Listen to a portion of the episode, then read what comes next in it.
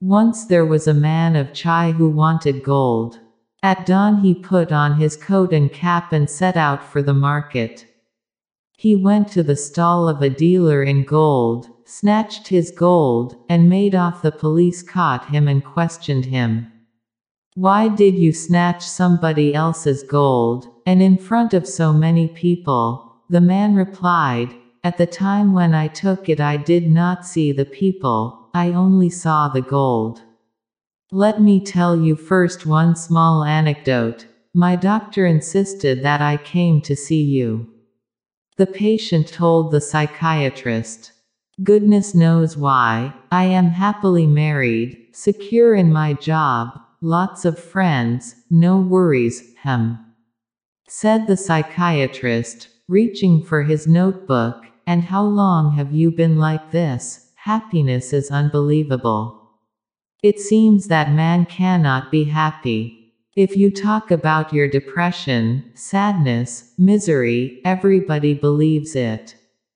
It seems natural. If you talk about your happiness, nobody believes you, it seems unnatural. Sigmund Freud, after 40 years of research into the human mind, working with thousands of people, observing thousands of disturbed minds, came to the conclusion that happiness is a fiction, man cannot be happy. At the most, we can make things a little more comfortable, that's all. At the most, we can make unhappiness a little less, that's all. But happy man cannot be. Looks very pessimistic, but looking at the modern man, it seems to be exactly the case, it seems to be a fact.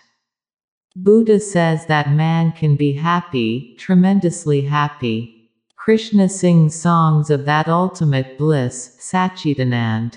Jesus talks about the kingdom of God. But how can you believe so few people, who can be counted on the fingers, against the whole mass, millions and millions of people down the centuries, remaining unhappy, growing more and more into unhappiness? Their whole life a story of misery and nothing else. And then comes death. How to believe these few people? Either they are lying or they are deceived themselves. Either they are lying for some other purpose, or they are a little mad, deceived by their own illusions. They are living in a wish fulfillment. They wanted to be happy and they started believing that they were happy. It seems more like a belief, a desperate belief, rather than a fact. But how did it come to happen that very few people ever become happy? If you forget man, if you don't pay much attention to man, then Buddha, Krishna, Christ, they will look more true. If you look at the trees, if you look at the birds, if you look at the stars, then everything is shimmering in tremendous happiness. Then bliss seems to be the very stuff the existence is made of. Only man is unhappy. Something deep down has gone wrong. Buddha is not deceived and he is not lying. And I say this to you, not on the authority of the tradition, I say this to you on my own authority. Man can be happy, more happy than the birds, more happy than the trees, more happy than the stars, because man has something which no tree, no bird, no star, has. Man has consciousness. But when you have consciousness, then two alternatives are possible Either you can become unhappy or you can become happy. Then it is your own choice. Trees are simply happy because they cannot be unhappy. Their happiness is not their freedom, they have to be happy. They don't know how to be unhappy, there is no alternative. These birds chirping in the trees, they are happy. Not because they have chosen to be happy, they are simply happy because they don't know any other way to be. Their happiness is unconscious. It is simply natural. Man can be tremendously happy, and tremendously unhappy, and he is free to choose. This freedom is hazardous. This freedom is very dangerous, because you become responsible. And something has happened with this freedom, something has gone wrong. Man is somehow standing on his head. You have come to me seeking meditation. Meditation is needed only because you have not chosen to be happy. If you have chosen to be happy, there is no need for any meditation. Meditation is medicinal. If you are ill, then the medicine is needed. Buddhas don't need meditation. Once you have started choosing happiness, once you have decided that you have to be happy, then no meditation is needed. Then meditation starts happening of its own accord. Meditation is a function of being happy. Meditation follows a happy man like a shadow. Wherever he goes, whatsoever he is doing, he is meditative. He is intensely concentrated. The word, meditation, and the word, medicine, come from the same root, that is very significant. Meditation is also medicinal. You don't carry bottles of medicines and prescriptions with you if you are healthy. Of course, when you are not healthy, you have to go the doctor. Going to the doctor is not a very great thing to brag about. One should be happy so the doctor is not needed. So many religions are there because so many people are unhappy. A happy person needs no religion. A happy person needs no temple, no church, because for a happy person the whole universe is a temple, the whole existence is a church. The happy person has nothing like religious activity because his whole life is religious. Whatsoever you do with happiness is a prayer, your work becomes worship, your very breathing has an intense splendor to it, a grace. Not that you constantly repeat the name of God, only foolish people do that, because God has no name, and by repeating some assumed name you simply dull your own mind. By repeating his name you are not going to go anywhere. A happy man simply comes to see God as everywhere. You need happy eyes to see him.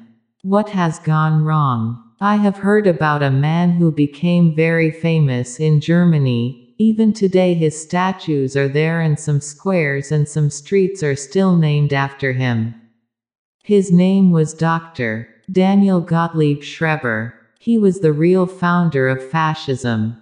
He died in 1861, but he created the situation for Adolf Hitler to come, of course, unknowingly. This man had very pronounced views on how to bring up children. He wrote many books. Those books were translated into many languages. Some of them ran into 50 editions. His books were loved tremendously, respected tremendously, because his views were not exceptional, his views were very common. He was saying things which everybody has believed down the centuries. He was the spokesman for the ordinary mind, the mediocre mind.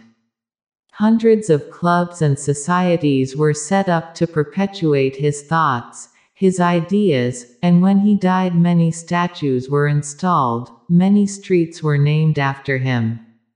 He believed in disciplining children from the time they were six months old, because he said if you don't discipline a child when he is six months old, you will miss the real opportunity of disciplining him. When a child is very tender and soft, unaware of the ways of the world, make a deep imprint, then he will always follow that imprint. And he will not even be aware that he is being manipulated. He will think he is doing all this of his own will, because when a child is six months old, he has no will yet. The will will come later on, and the discipline will come earlier than the will. So the will will always think, This is my own idea. This is corrupting a child.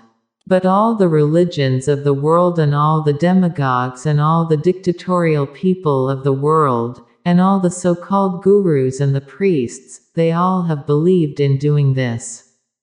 This seems to be the basic cause why man is unhappy, because no man is moving freely, no man is sensing, groping his path with his own consciousness. He has been corrupted at the very root. But Schreber called it discipline, as all parents call it. He believed in disciplining children from the time they were six months old in such a way that they would never after question their parents and yet believe that they were acting of their own free will. He wrote that on the first appearance of self-will one has to stop it immediately, kill it immediately. When you see the child becoming a person, an individual, you have to destroy the first ray of his individuality, immediately, not a single moment should be lost. When the first appearance of self-will is noticed, one has to step forward in a positive manner. Stern words, threatening gestures, rapping against the bed, bodily admonishments, consistently repeated until the child calms down or falls asleep. This treatment was needed only once or twice or at the most thrice, the doctor told people. Make the child so afraid, shake him to his very roots. And those roots are very tender yet, a six month old child. Threaten him with gestures, with a deep hatred, enmity in your eyes, as if you are going to destroy the child himself.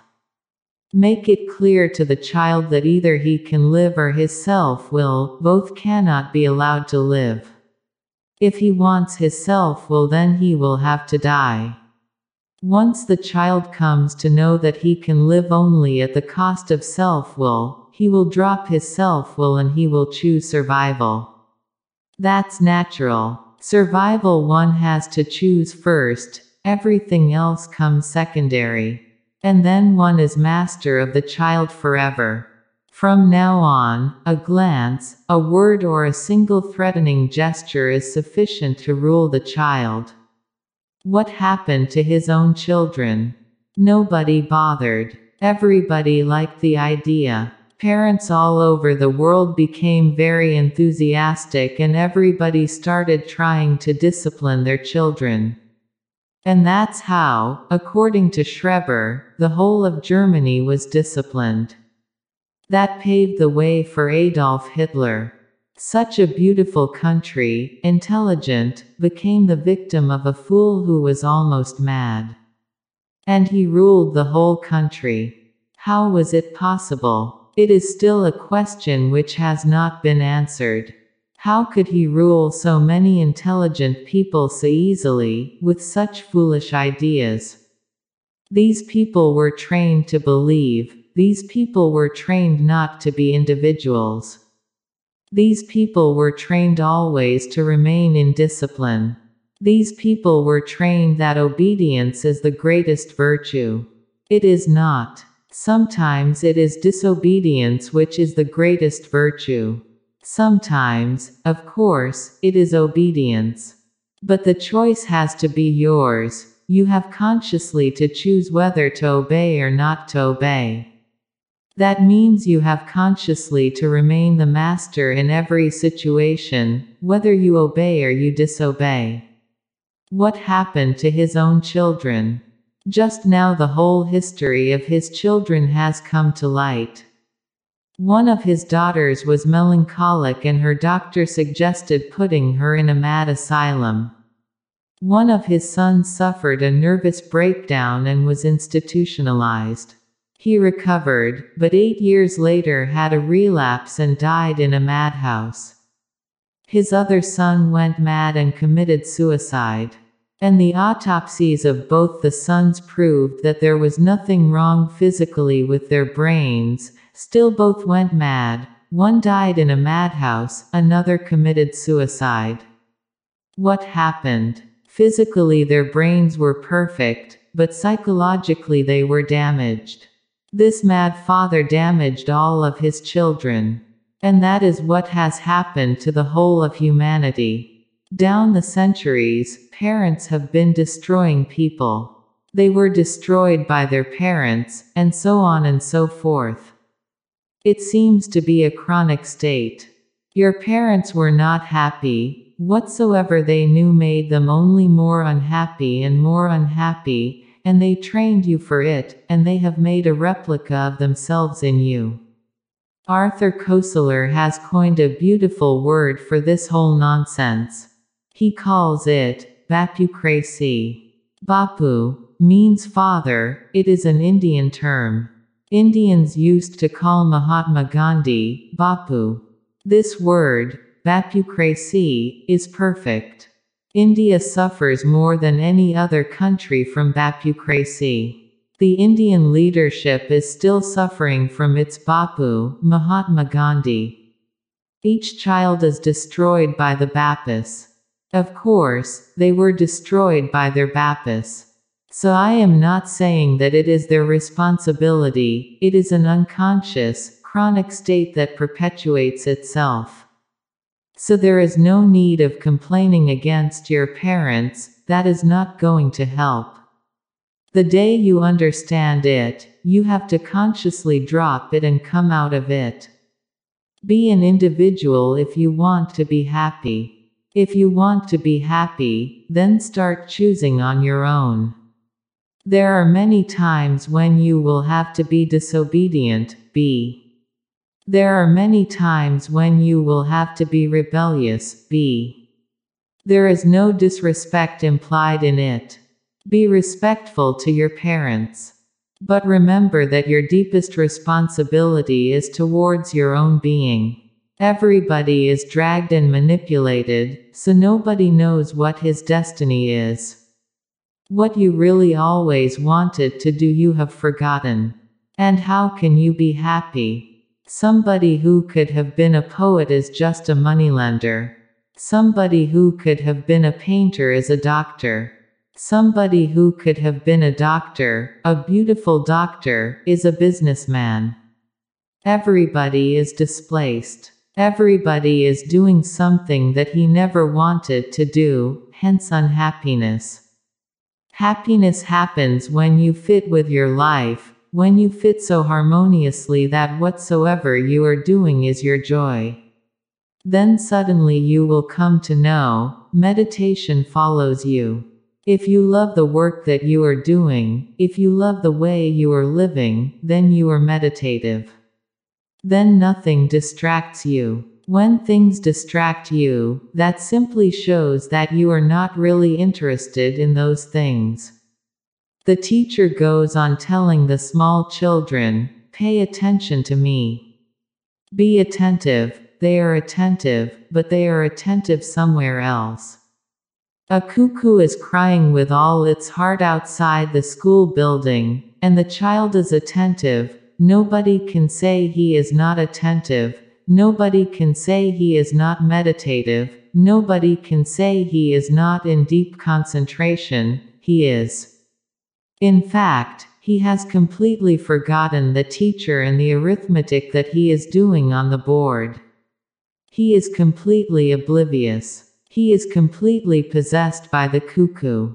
And the teacher says, Be attentive. What are you doing? Don't be distracted. In fact, the teacher is distracting. The child is attentive, it is happening naturally. Listening to the cuckoo, he is happy. The teacher is distracting, and the teacher says, You are not attentive. He is simply stating a lie. The child was attentive. The cuckoo was more attractive to him, so what can he do? The teacher was not so attractive. The arithmetic has no appeal. But we are not born here to be mathematicians. There are a few children who will not be interested in the cuckoo. The cuckoo may go on getting madder and madder, and they will be attentive to the blackboard. Then arithmetic is for them. Then they have a meditation, a natural meditative state. We have been distracted into unnatural motivations money, prestige, power. Listening to the cuckoo is not going to give you money. Listening to the cuckoo is not going to give you power, prestige. Watching the butterfly is not going to help you economically, politically, socially. These things are not paying, but these things make you happy. A real person takes the courage to move with things that make him happy. If he remains poor, he remains poor, he has no complaint about it, he has no grudge. He says, I have chosen my way, I have chosen the cuckoos and the butterflies and the flowers. I cannot be rich, that's okay. But I am rich because I am happy. This type of man will never need any method to concentrate, because there is no need, he is in concentration. His concentration is spread all over his life. 24 hours he is in concentration. Man has gone topsy turvy. I was reading. Old Ted had been sitting on the edge of the river for some hours without getting a bite. The combination of several bottles of beer and a hot sun caused him to nod off, and he was completely unprepared when a lively fish got himself hooked tugged at his line and woke him up. He was caught completely off balance and, before he could recover, found himself in the river. A small boy had been watching the proceedings with interest. As the man struggled to get out of the water, he turned to his father and asked, Dad, is that man catching a fish or is that fish catching a man? Man has gone completely topsy turvy. The fish is catching you and dragging you, you are not catching the fish. Wherever you see money, you are no more yourself. Wherever you see power, prestige, you are no more yourself. Wherever you see respectability, you are no more yourself. Immediately you forget everything, you forget the intrinsic values of your life, your happiness, your joy, your delight. You always choose something of the outside, and you bargain with something of the inside. You lose the within and you gain the without. But what are you going to do? Even if you get the whole world at your feet and you have lost yourself, even if you have conquered all the riches of the world and you have lost your own inner treasure, what are you going to do with it? This is the misery. If you can learn one thing with me, then that one thing is be alert, aware, about your own inner motives, about your own inner destiny. Never lose sight of it, otherwise you will be unhappy. And when you are unhappy, then people say, meditate and you will become happy. They say, concentrate and you will become happy, pray and you will become happy, Go to the temple, be religious, be a Christian or a Hindu and you will be happy. This is all nonsense. Be happy, and meditation will follow. Be happy, and religion will follow. Happiness is a basic condition. People become religious only when they are unhappy, then their religion is pseudo. Try to understand why you are unhappy. Many people come to me and they say they are unhappy, and they want me to give them some meditation. I say, first, the basic thing is to understand why you are unhappy. And if you don't remove those basic causes of your unhappiness, I can give you a meditation, but that is not going to help very much, because the basic causes remain there. The man may have been a good, beautiful dancer, and he is sitting in an office, piling up files. There is no possibility for dance. The man may have enjoyed dancing under the stars, but he is simply going on accumulating a bank balance. And he says he is unhappy, give me some meditation. I can give him. But what is that meditation going to do? What is it supposed to do? He will remain the same man, accumulating money, competitive in the market. The meditation may help in this way, it may make him a little more relaxed to do this nonsense even better. That's what TM is doing to many people in the West, and that is the appeal of transcendental meditation, because Maharishi Mahesh Yogi goes on saying, it will make you more efficient in your work, it will make you more successful. If you are a salesman, you will become a more successful salesman. It will give you efficiency. And American people are almost crazy about efficiency. You can lose everything just for being efficient. Hence, the appeal. Yes, it can help you. It can relax you a little, it is a tranquilizer. By constantly repeating a mantra, by continuously repeating a certain word, it changes your brain chemistry. It is a tranquilizer, a sound tranquilizer. It helps you to lessen your stress so tomorrow in the marketplace you can be more efficient, more capable to compete, but it doesn't change you. It is not a transformation. Just the other day, a small sannyasin asked me, whenever he comes, he asks beautiful questions, very small, maybe seven years old. When he took sannyas, he must be courageous, he took sannyas before his mother decided to take sannyas. He took sannyas before his father decided to take sannyas has an individuality of his own. He took sannyas and I asked him, Have you something to say? He said, Yes, what group should I do? And the other night he came and I asked, Now, what do you have to say? He said, What do you think about Maharishi, a seven year old child? I told him, Maharishi is a good man, a very nice guy, but doing very ordinary work. You can repeat a mantra, you can do a certain meditation, it can help you a little bit here and there, but it can help you to remain whatsoever you are. It is not a transformation. Hence, my appeal is only for those who are really daring, Daredevils who are ready to change their very pattern of life, who are ready to stake everything, because in fact you don't have anything to put at the stake, only your unhappiness, your misery. But people cling even to that. I have heard, in a certain remote training camp, a squad of rookies had just returned to their billet after a day's route march under the boiling sun. What a life! said one new soldier. Miles from anywhere, a sergeant who thinks he's Attila the Hun, no women, no booze, no leave, and on top of all that.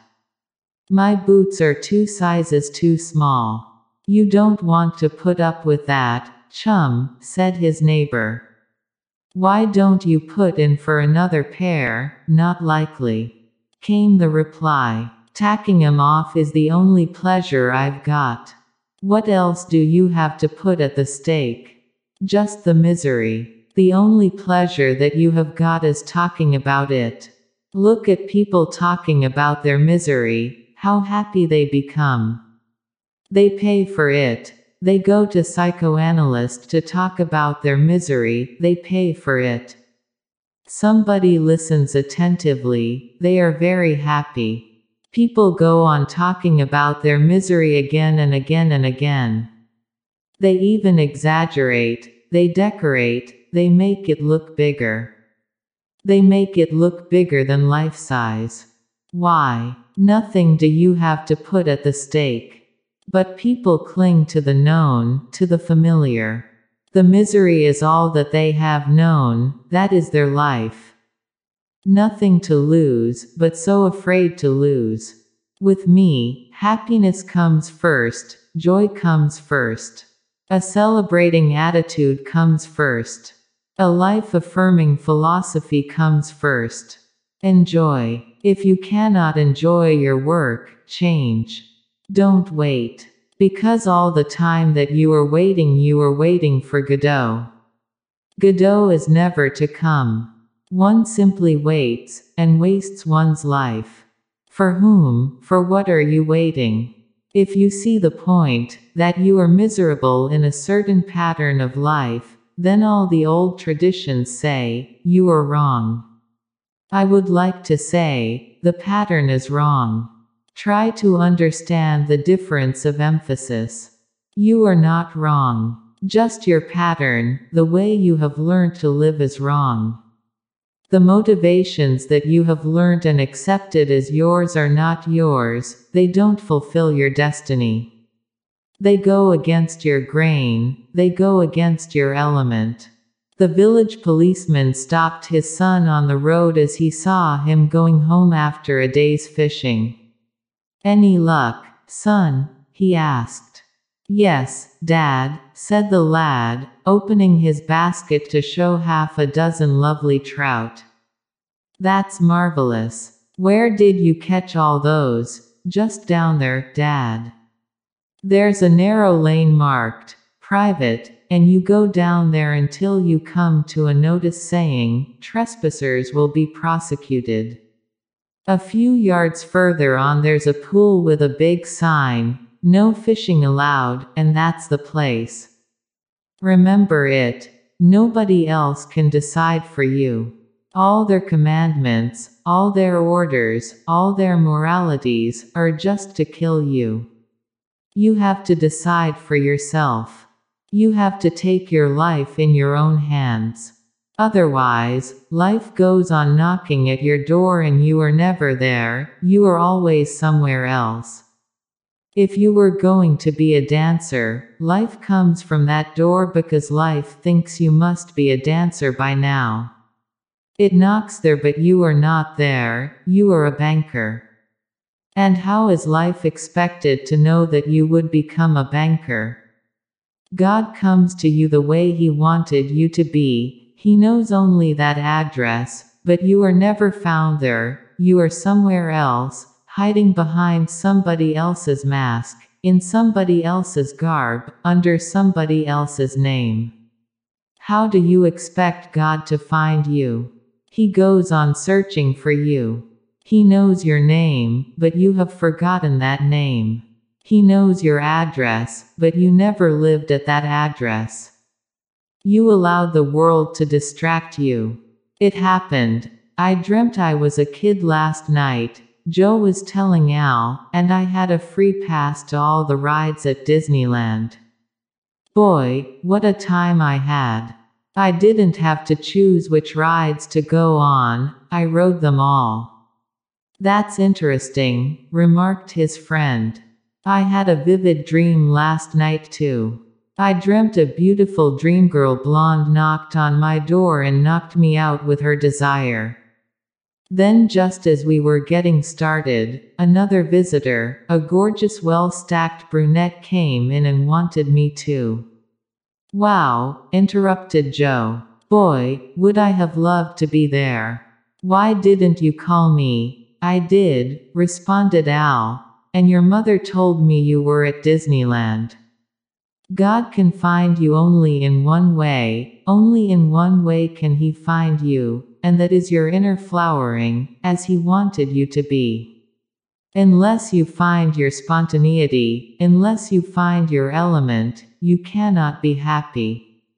And if you cannot be happy, you cannot be meditative. Why did this idea arise in people's minds? That meditation brings happiness. In fact, wherever they found a happy person, they always found a meditative mind, both things got associated. Whenever they found the beautiful meditative milieu surrounding a man, they always found he was tremendously happy, vibrant with bliss, radiant. They became associated. They thought, happiness comes when you are meditative. It was just the other way round. Meditation comes when you are happy. But to be happy is difficult and to learn meditation is easy. To be happy means a drastic change in your way of life, an abrupt change, because there is no time to lose. A sudden change, a sudden clash of thunder, a discontinuity. That's what I mean by sannyas, a discontinuity with the past. A sudden clash of thunder, and you die to the old and you start afresh, from ABC. You are born again. You again start your life as you would have done if there had been no enforced pattern by your parents, by your society, by the state, as you would have done, must have done, if there had been nobody to distract you. But you were distracted. You have to drop all those patterns that have been forced on you, and you have to find your own inner flame. Don't be too much concerned about money, because that is the greatest distraction against happiness. And the irony of ironies is that people think they will be happy when they have money. Money has nothing to do with happiness. If you are happy and you have money, you can use it for happiness. If you are unhappy and you have money, you will use that money for more unhappiness. Because money is simply a neutral force. I am not against money, remember. Don't misinterpret me. I am not against money, I am not against anything. Money is a means. If you are happy and you have money, you will become more happy.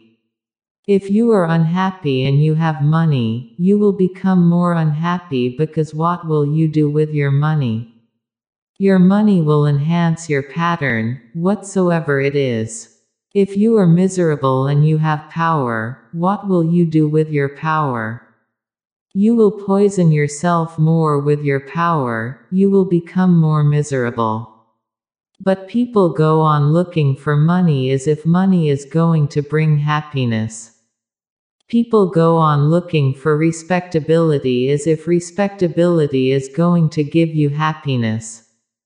People are ready, at any moment, to change their pattern, to change their ways, if more money is available somewhere else. I have heard, the treasurer of a black civil rights organization picked up the phone and heard a southern voice drawling on the other end of the line, Hey there, boy, I want to talk to the head nigger.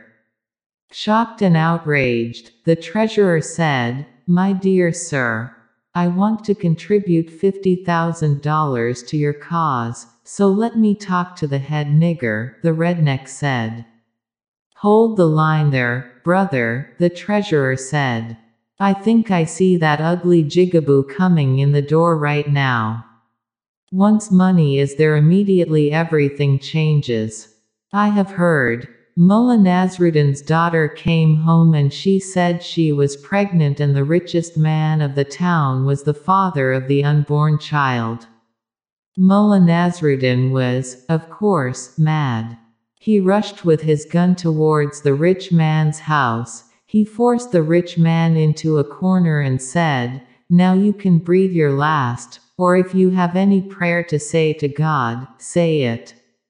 The rich man smiled and he said, Listen, before you do anything neurotic.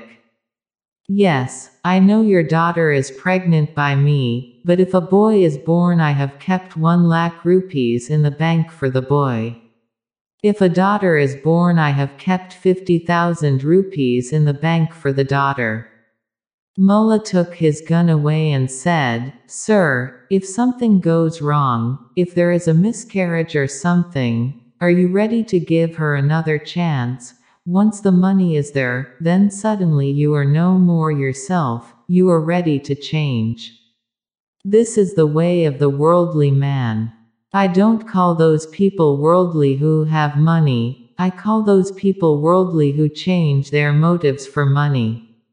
I don't call those people unworldly who have no money, they may be simply poor. I call those people unworldly who don't change their motives for money. Just being poor is not equivalent to being spiritual, and just being rich is not equivalent to being a materialist. The materialistic pattern of life is that where money predominates over everything.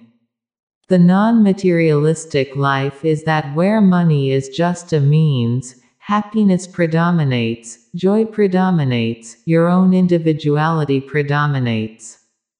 You know who you are and where you are going, and you are not distracted. Then suddenly you will see your life has a meditative quality to it. But somewhere on the way, everybody has missed. You were brought up by people who have not arrived. You were brought up by people who were unhealthy themselves. Feel sorry for them. I am not saying be against them, I am not condemning them, remember. Just feel compassion for them. The parents, the school teachers, the university professors, the so called leaders of the society, they were unhappy people. They have created an unhappy pattern in you. And, you have not yet taken charge of your life. They were living under a misinterpretation, that was their misery. And you are also living under a misinterpretation. It happened, in the days of the British Raj in India. A young subaltern travelled to a distant part of the Punjab to join his first regiment.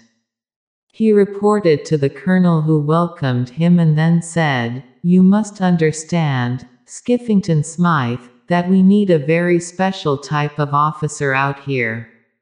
Someone who can handle the natives, someone who can think for himself and keep cool in a tight spot. So we have devised a little test which all new officers are requested to undergo. Are you willing to have a try? Certainly, sir, said the keen young officer. Anything you say, sir.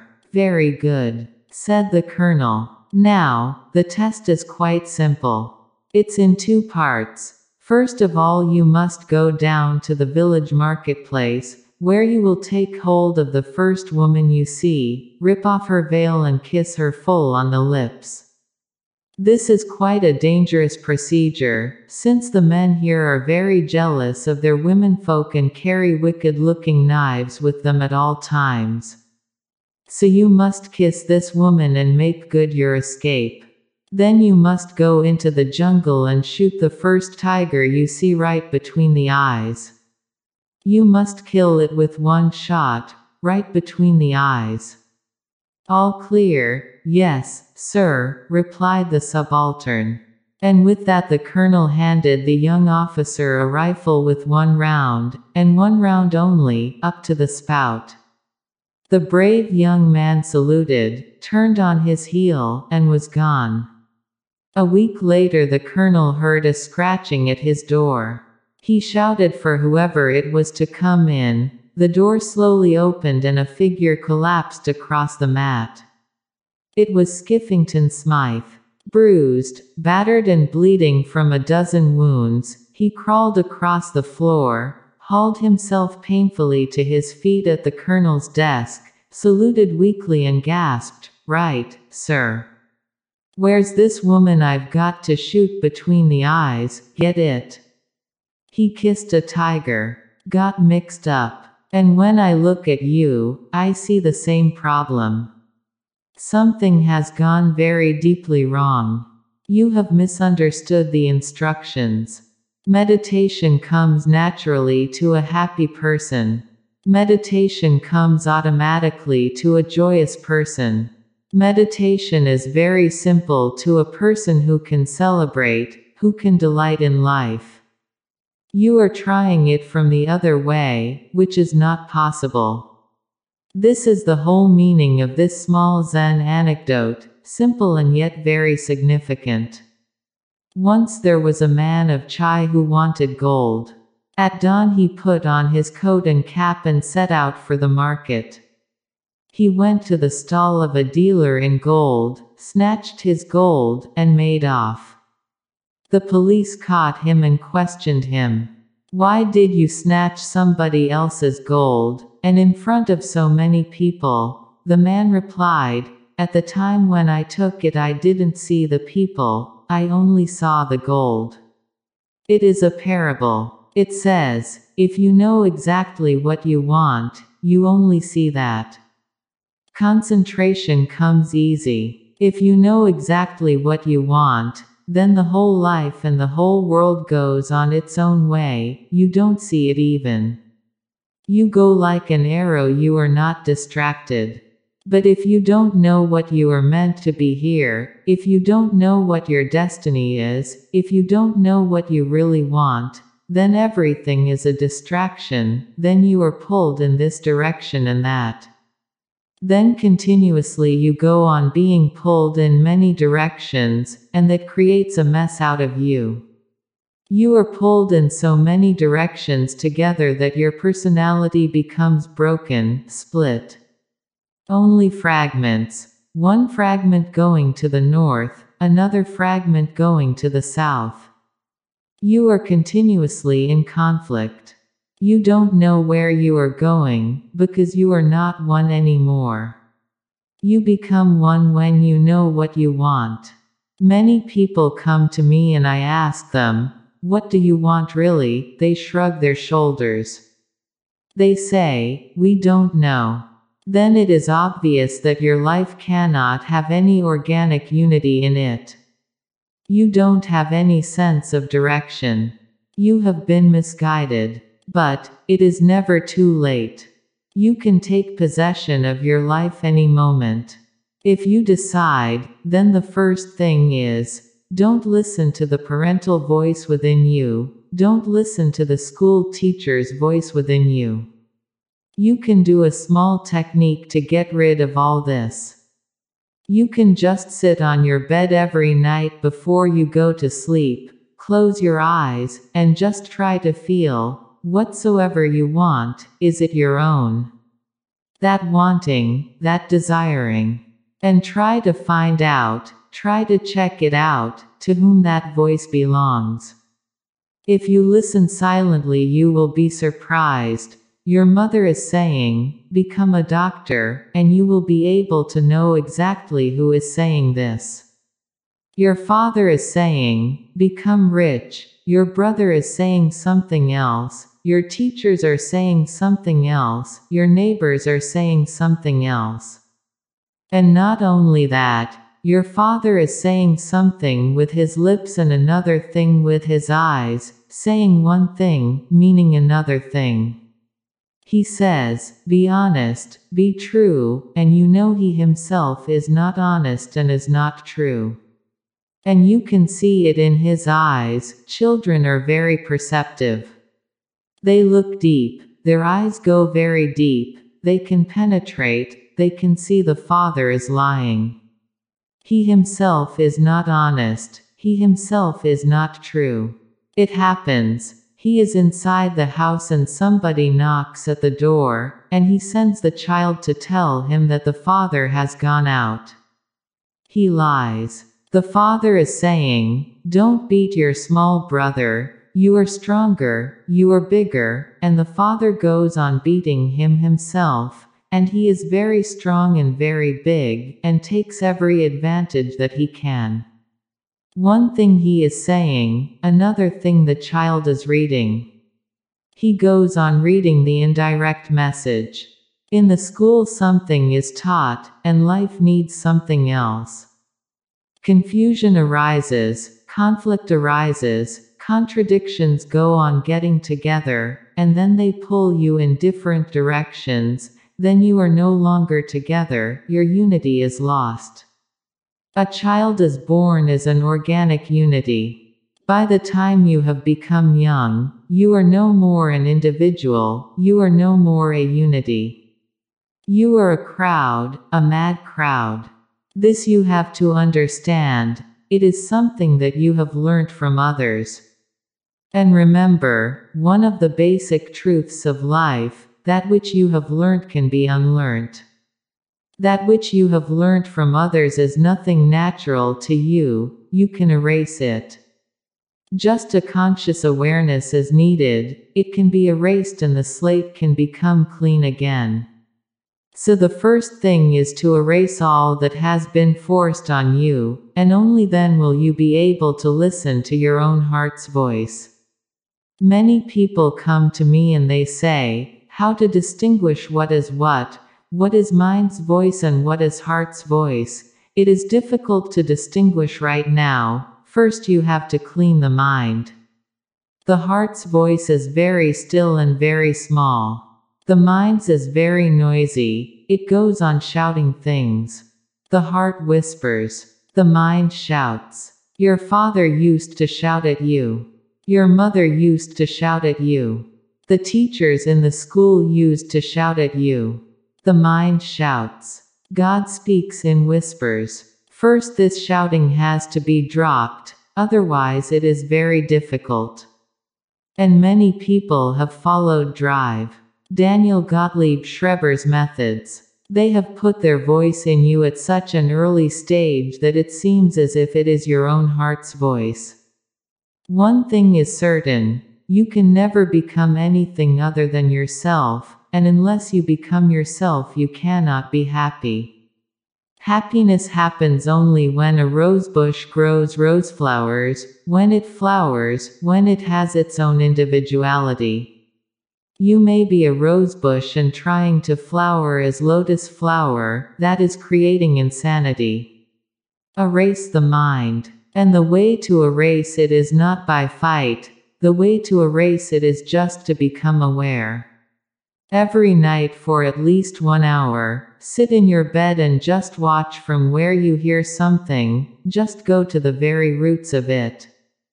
Trace it out, go backwards, Find out from where it comes. You will always find the source, and the moment you have found the source, you will feel an unburdening. Suddenly it is no more yours, now you are not deceived by it. It is slow work, but if you work, after a few months you will be feeling so clean, your book clean, nobody else writing in it.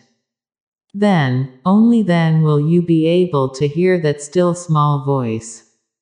And once you hear it, the very hearing is like a sudden clash of thunder. Suddenly you are together, suddenly you have a direction, suddenly you know where your gold is. And then you don't see anybody, you simply go like an arrow towards your destiny.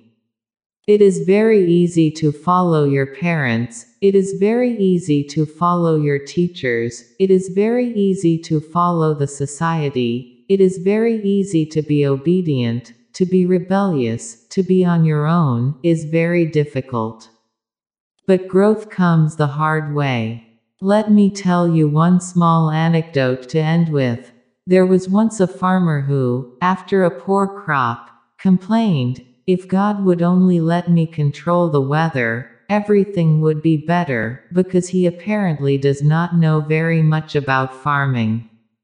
That's true. Nobody has ever heard about God being a farmer, how can he know? The Lord said to him, For one year I will give you control of the weather, ask for whatever you wish and you will get it. In the old days, God used to do that. Then he got fed up. The poor man became very happy and immediately said, Now I want sun, and the sun came out. Later he said, Let the rain fall, and it rained. For a whole year first the sun shone and then it rained. The seed grew and grew, it was a pleasure to watch it. Now God can understand how to control the weather, he said proudly. The crop had never been so big, so green, such a luscious green. Then it was time to harvest. The farmer took his sickle to cut the wheat, but his heart sank. The stalks were practically empty. The Lord came and asked him, How is your crop? The man complained, Poor, my Lord, very poor. But didn't you control the weather? Didn't everything you wanted turn out all right? Of course. And that is the reason I am perplexed. I got the rain and the sunshine I asked for, but there is no crop. Then the Lord said, But have you never asked for wind, storms, ice and snow, and everything that purifies the air and makes the roots hard and resistant? You asked for rain and sunshine, but not for bad weather. That's the reason there is no crop. Life is possible only through challenges. Life is possible only when you have both good weather and bad weather, when you have both pleasure and pain, when you have both winter and summer, day and night. When you have both sadness and happiness, discomfort and comfort. Life moves between these two polarities. Moving between these two polarities, you learn how to balance. Between these two wings, you learn how to fly to the farthest star. If you choose comfort, convenience, you choose death. That's how you have missed real happiness, you have chosen convenience instead. It is very convenient to follow the parental voice, convenient to follow the priest, convenient to follow the church, convenient to follow the society and the state. It is very easy to say yes to all these authorities, but then you never grow. You are trying to get life's treasure too cheap. It requires that you have to pay for it. Be an individual and pay for it.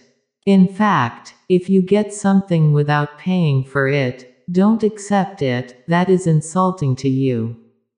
Don't accept it, that is below you. Say, I will pay for it, only then will I accept it. In fact, if something is given to you without your being ready for it, without your being capable for it, without your being receptive for it, you will not be able to possess it for long. You will lose it somewhere or other. You will not be able to appreciate its value. God never gives you anything cheap, because given without any effort on your part, you will never be able to rejoice in it. Choose the hard way. And to be an individual is the hardest thing in the world, because nobody likes you to be an individual. Everybody wants to kill your individuality and to make a sheep out of you. Nobody wants you to be on your own. Hence, you go on missing happiness, you go on missing direction, and, naturally, meditation has become impossible, concentration seems to be almost non existent.